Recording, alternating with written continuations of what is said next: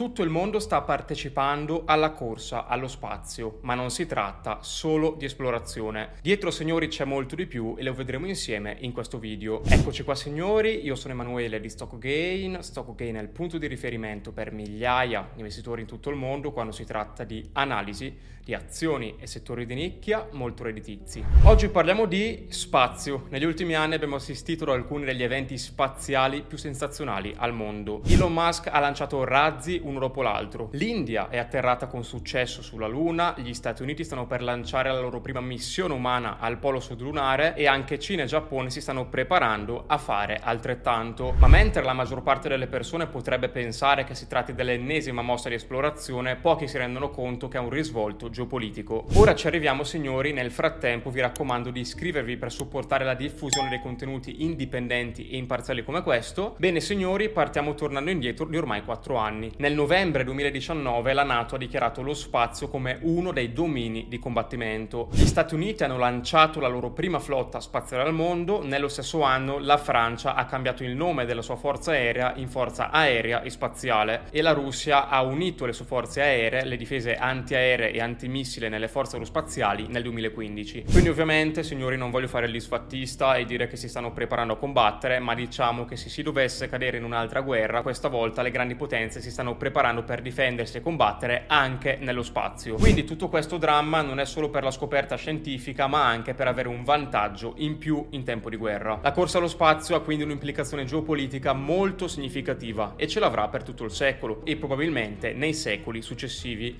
Ma come al solito partiamo dalle basi e capiamo prima la storia dello spazio. La storia della guerra spaziale è iniziata subito dopo la seconda guerra mondiale, con la guerra fredda tra Stati Uniti ed URSS.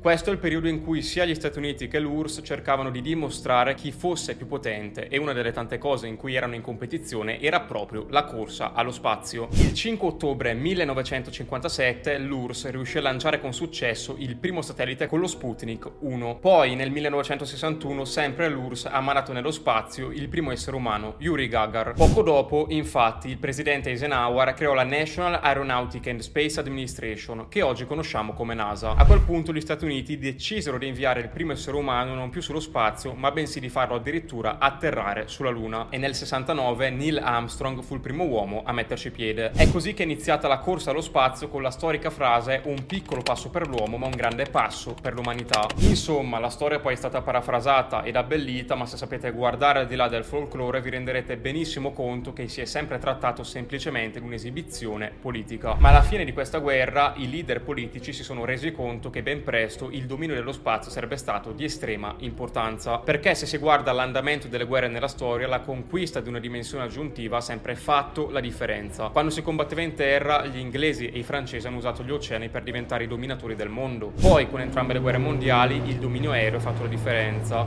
e dopo la guerra mondiale ci sono state due frontiere della guerra che sono state definite cyberspazio e spazio. E gli Stati Uniti si sono resi conto che proprio come gli inglesi e i francesi avevano capitalizzato l'oceano quando nessuno se ne occupava seriamente, probabilmente, se avessero compreso meglio lo spazio, avrebbero potuto ottenere un grande vantaggio in tempo di guerra. Quindi, se vedete questo grafico, il budget della NASA è calato drasticamente dopo lo sbarco sulla Luna, ma poi ha continuato a crescere nel tempo. E non solo la NASA, ma molti paesi in tutto il mondo hanno lavorato ai loro progetti spaziali per decenni. Uno degli obiettivi sicuramente di interesse comune è il polo sud della Luna, raggiunto dall'India poco tempo fa. Per intenderci, la Luna possiede tre importanti risorse che potrebbero rivelarsi un fattore di cambiamento nella geopolitica politica. La prima risorsa è il ghiaccio che si trova in particolare al Polo Sud.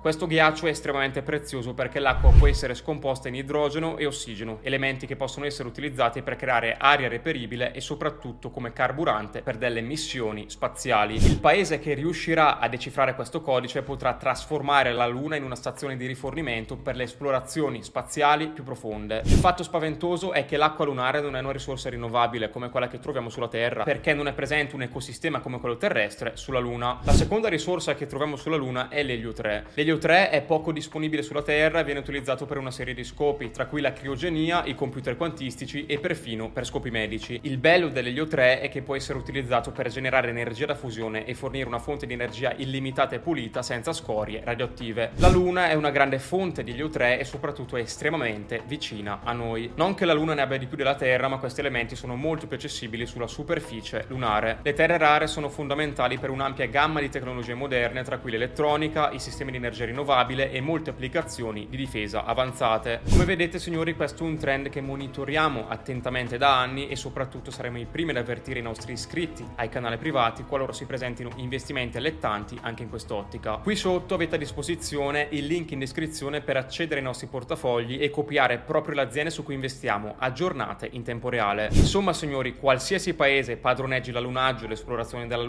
e l'estrazione di risorse lunari avrà un enorme vantaggio rispetto agli altri paesi. Questo è il motivo per cui India, Cina, Russia, Giappone e persino gli Stati Uniti stanno spendendo così tanto per lanciare una missione lunare. E proprio ora l'India ha compiuto un allunaggio straordinario. La Cina lo ha programmato per il prossimo anno e gli Stati Uniti mirano a far atterrare gli astronauti al polo sud della Luna entro il 2025. Ora resta da vedere chi costruirà il metodo più economico per raggiungere lo spazio che sarà frutto di un'intensa attività di ricerca e sviluppo da parte delle aziende spaziali private. Anche in questo caso un membro del nostro team di esperti sta tenendo monitorata attentamente la situazione e saremo sicuramente i primi ad investire nelle migliori aziende del settore. Ancora una volta vi raccomando di richiedere l'accesso quindi ai nostri portafogli così ogni mese potete copiare le nostre operazioni e non perdervi nessuna operatività di investimento seria. Bene signori, per oggi è tutto, quindi se avete imparato qualcosa di nuovo da questo video lasciateci un bel mi piace per supportare la crescita del canale e permetterci di portarvi più contenuti come questi. Io vi ringrazio per essere stati con noi e ci vediamo nel prossimo video.